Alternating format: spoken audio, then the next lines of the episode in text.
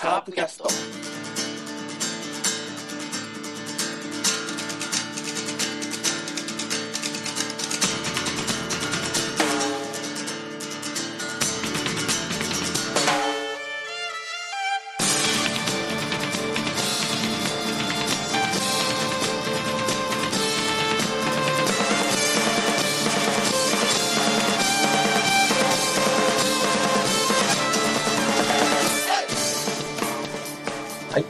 キャストです。えー、今日はですね、7月9日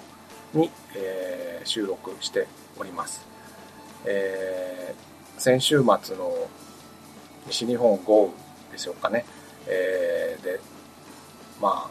大雨でいろんな中国地方、広島はじめね、中国地方や九州や岐阜なんかでもね、多大な被害があったようで、えー、で、広島カープもですね、今日から本当は、マツダスタジアムで阪神と3連戦があったのですが、そういうことに考慮しつつですね、えー、この3連戦は中止にするという判断がされました。えー、そんな中ですね、えー、カープキャストの収録もどうしようかななんて思っていたのですが、えー、まあ一つやっぱり皆さんにね、えー、報告というか、あ、話しとこうかなと思うのは、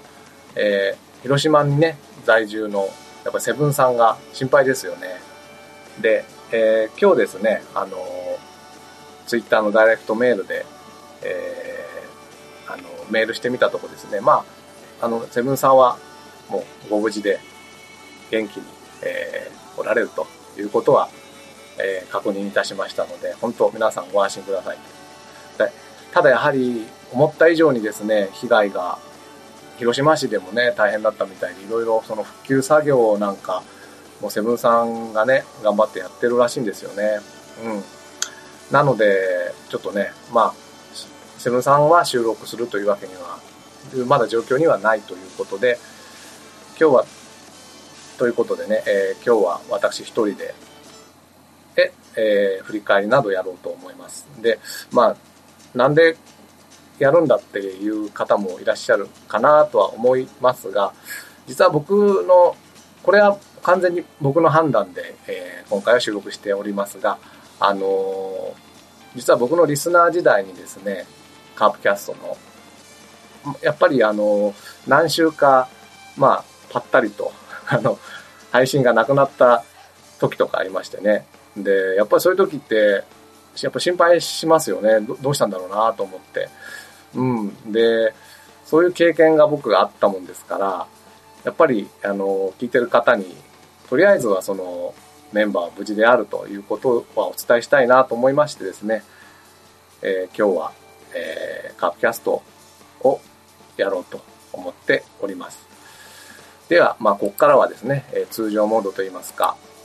えー、先週のカードを順番に見ていこうと思います。えー、ではですね、えー、先週はとはいえですね9、連戦だなんて言ってたんですが、なんと、まず、火水木7月3、4、5のうち3日と5日が、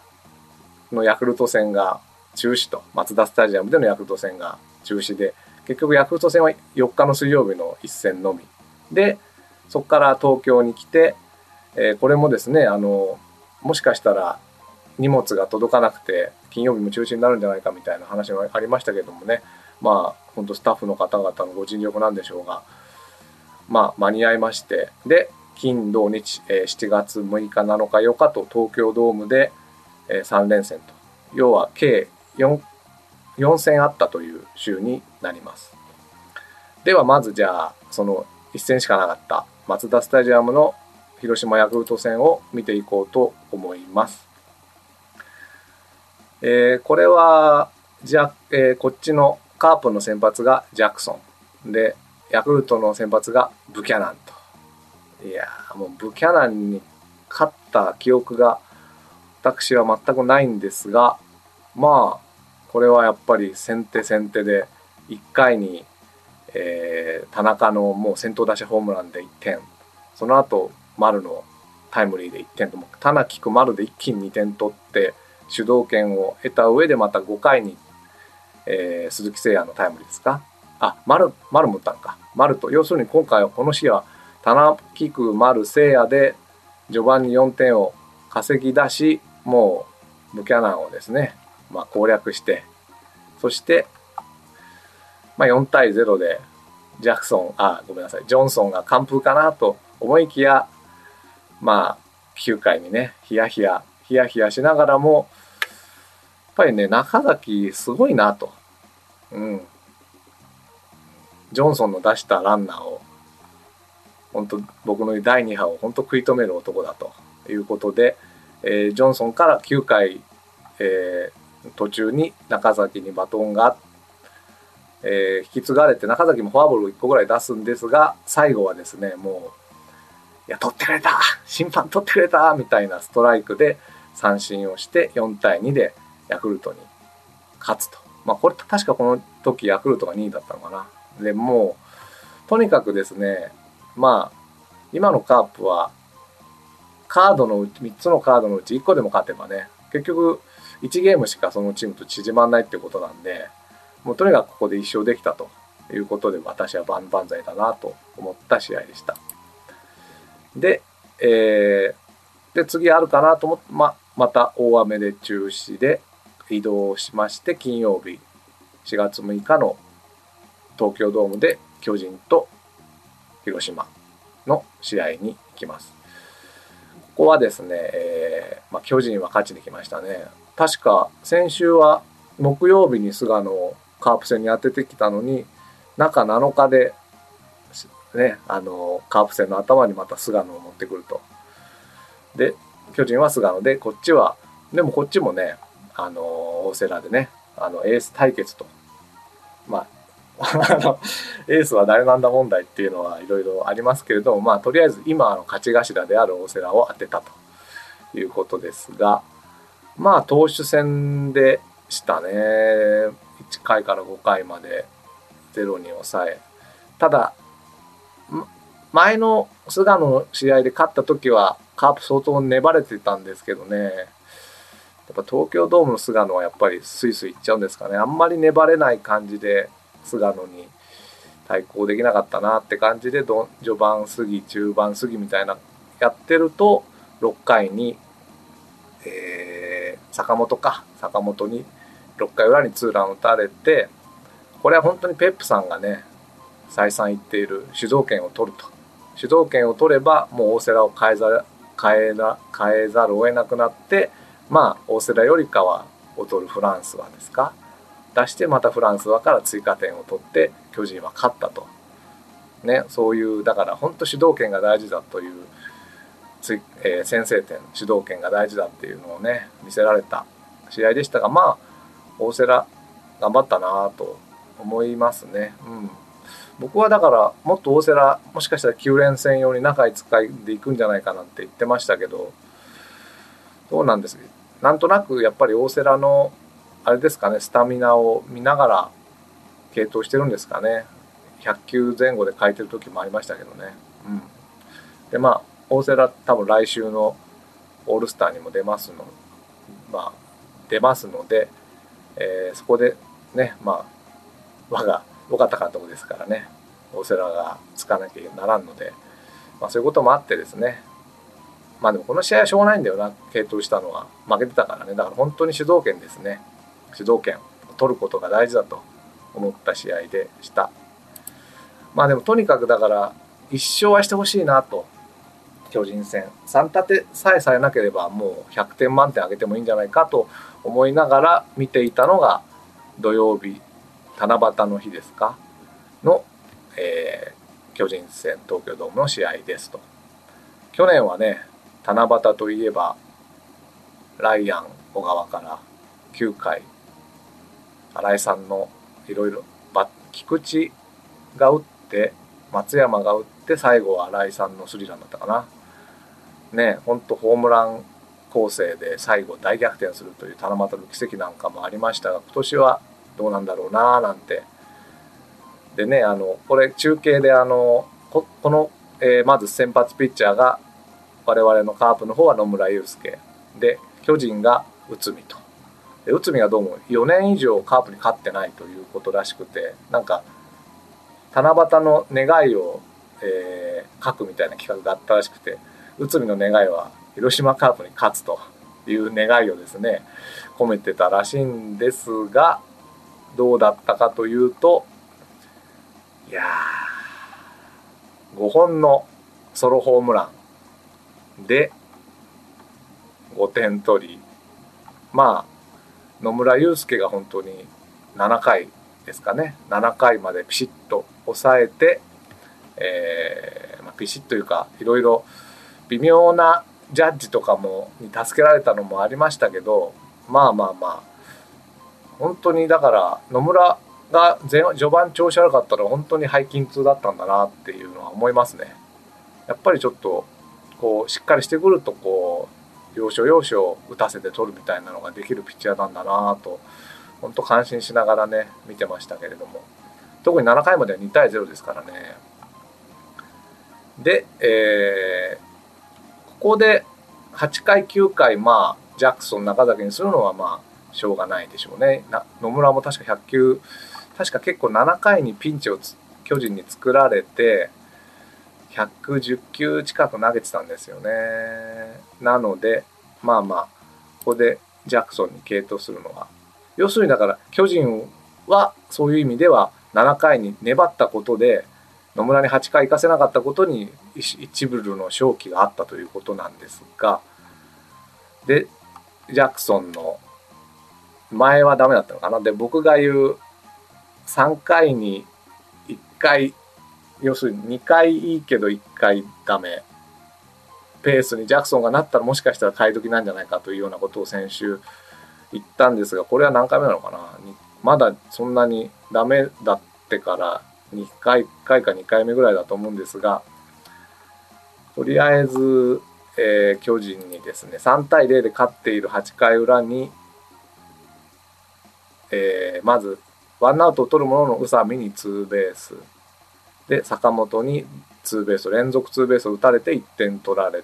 てただその後、えー、安倍晋之助とマギーあマギーはフォアボールだけど安倍晋之助と岡本は打ち取るということで。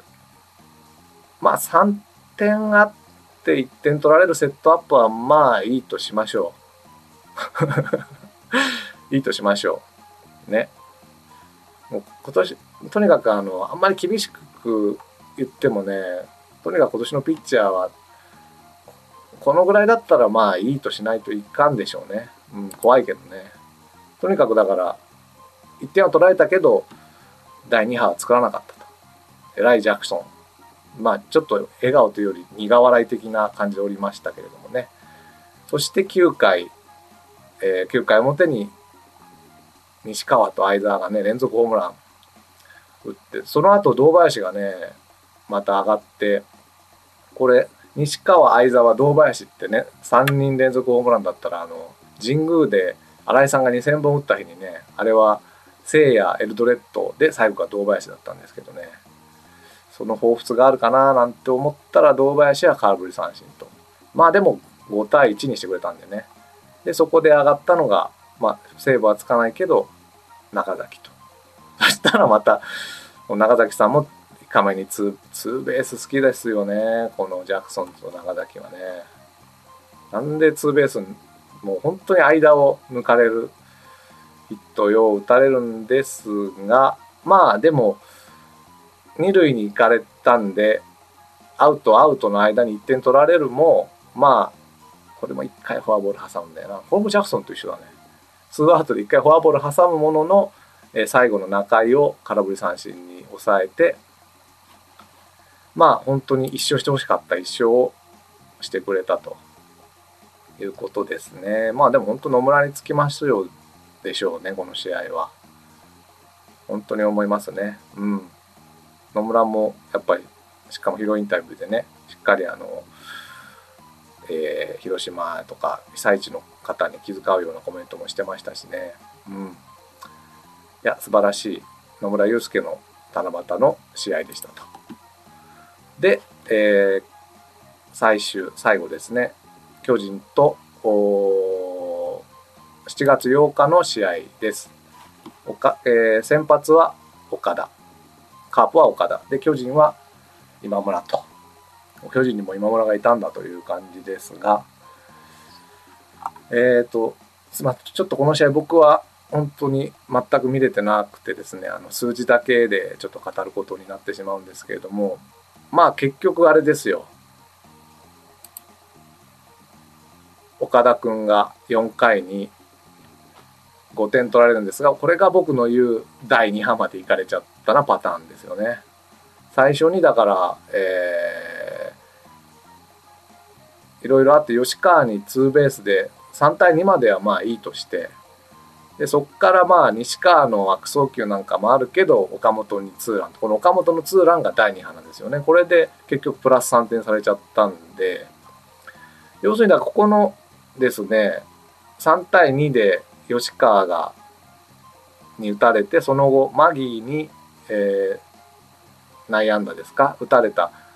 後に今この時点で2アウトなんですよね。ここの2アウトから3アウトのこの岡本にホームラン打たれないようにするピッチャーがやっぱり欲しいんですよね1人。岡田。でこれはだから先週岡田をもうちょっと引っ張れ問題があったんですけどただだからまあここは岡本が右なんでねあの左の飯田っていうわけにはいかないでしょうけどとにかくその今年は僕はこの第2波を作らない系統うんこはだからもう岡田を引っ張らずに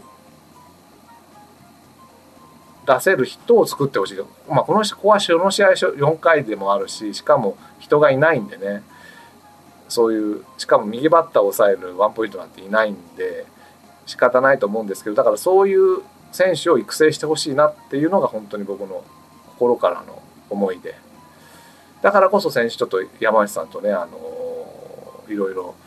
討論みたいになったんですけれども僕はやっぱりその今先発ピッチャー云々よりもこういう先発が危ない時に一撃必殺で抑えられるピッチャーを作ってほしいなとこれでもし岡本にスリーランを打たれてなければまあ結果論とはいえ4対3で勝ったかもしれないんですよねで結構今年はそういう試合が本当に多いんだと思うんですカープは打っててるんでねうんなのでね要するに僕はだから先週の試合ではこういう岡田がその後も5点6点取られてしまうよりかは飯田に変えてしかしかも点差があるまだ試しやすいところで飯田に変えて、えー、飯田を成長させるっていうのがいいなと思ってたんですよね。うん、まあ右の一撃必殺っていうの右ピッチャーの一撃必殺っていうのはあんまりないんですかね。まあでもまあ最近はフランスはだ飯田だなったかを使い出したんでそれなりにブルペンの方も工夫はしてるとは思うんですけどねまあやはり今年の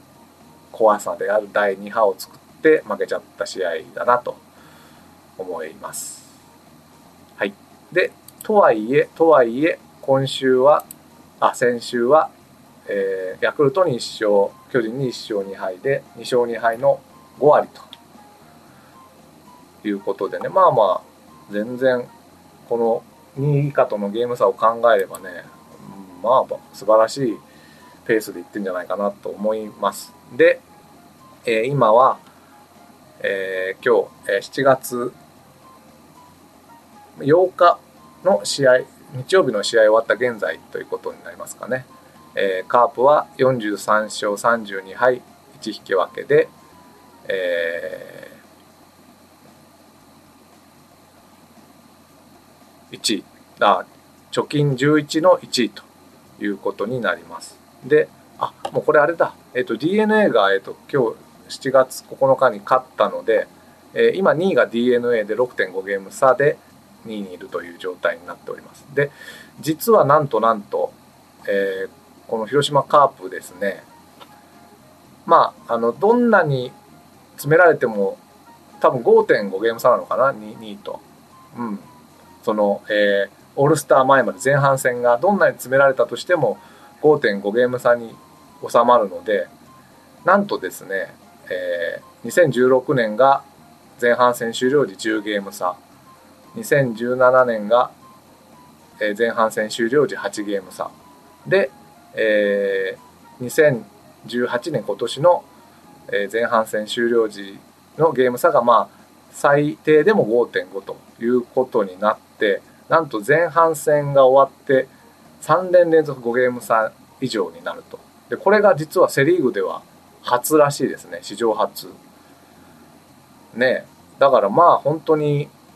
そういえば先週かな先週かなんかのえタイガースキャストをねちらっと聞かせていただいただいたんです聞かせていただいたんですけれどもなんとカーブの優勝確率が80何パーセントって 言ってましたんで阪神が 6. 何パーセントとかねいう感じだったんでね本当にまあなんだろうなカープが調子は良くはないんだけどリーグの流れは順風に進んでるなという感じですがしかしやっぱり2016年10ゲームさあ2017年8ゲームで今年はまあ5.5から7ですから徐々に詰められてはいるんですよね下位のチームとだからまあ80何パーセントに甘えてですねこうおろそかにね気持ちを油断してはいけないということの前半戦終了だと思います。はいということで、えーこんな感じで、えー今週を振り返りました。えーねまあまたですね、えっと、どうなのかな、またあの後半戦が始まったらですね、えっと、みんなで収録したりできるとようになると思いますので、えーね、その時にまたもっと細かいところとかね、いろいろ見ていこうかななんて思っておりますが、えーそんな感じで今日はね、終わろうかなと思います。で、えー本当にですね、あの、なかなかね、もう野球を見るとかそういう感じにもならないようなね、あの、厳しいところにおられる方もいらっしゃるかもしれないんですけれども、本当にね、いつか、うん、そのうち、あの、一緒に球場で、一緒にね、あの別にその広島ファンとかいうわけでもなくて、一緒に球場でね、応援し合えたらいいな、なんて。うん。で、もしこの放送がね、ちょっとした、なんか気休めというかになればいいな、なんて思っております。はい。では、で、最後に、じゃあ、あの、僕の大好きなですね、ミスターチルドレンの数え歌という歌があるんですけどね、それの歌詞を朗読して今日は終わりたいと思います。どうもありがとうございました。数え歌。さあ何を数えよう。何もない暗闇から。一つ、二つ、もう一つと数えて。心が探し当てたのはあなたの歌。例えるなら、ねえ何に例えよう。声もない悲しみなら、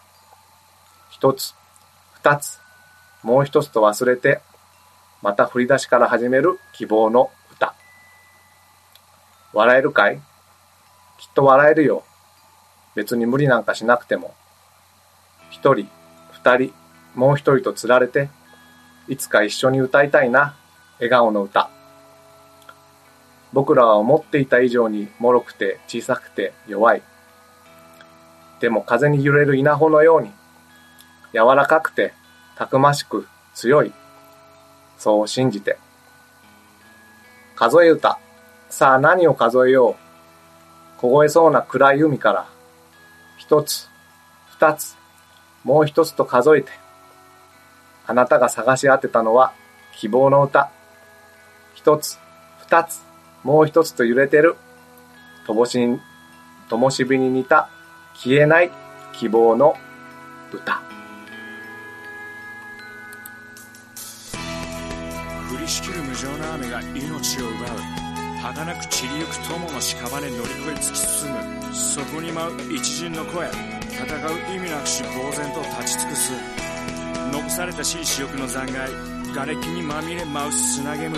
その先には敵味方もないわけ隔てなく集い肩組み合う人々。人争いは終わったんだと。戦場の果てくしたものを全て昔憧れた意地の玉みてえなあいつも今やくだらんクソチンピラの言いなりその筋に道はなく生きる証を忘れ走る。栄光の果て意志をなくしたも忘れていつの日か見たあの光輝きも草に取り繕い目を背け笑い続ける。その先に道はなく生きた証すら消え去る。